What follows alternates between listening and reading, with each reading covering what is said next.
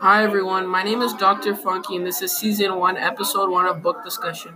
Please welcome the man who's won multiple Silver Birch and Red Maple Awards, grew up in the city of Toronto, wrote his first novel in 1994, and the author of Walking Home, Eric Walters. Hi guys, I'm Eric Walters. I'm happy to be here. So Eric, I have some questions for you. Okay, I'm ready.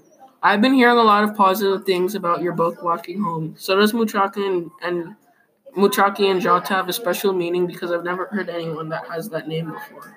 Muchoki means he who returns home, and Jata means shining star. Ah, those are some pretty interesting names considering that they go pretty well with the story. Also, what advice would you give to people who read your book before?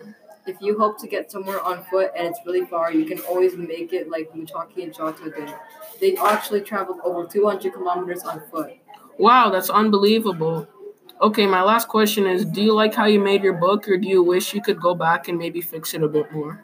I do definitely feel proud of publishing Walking Home because many people have told me it's easy to understand and the story storyline is great.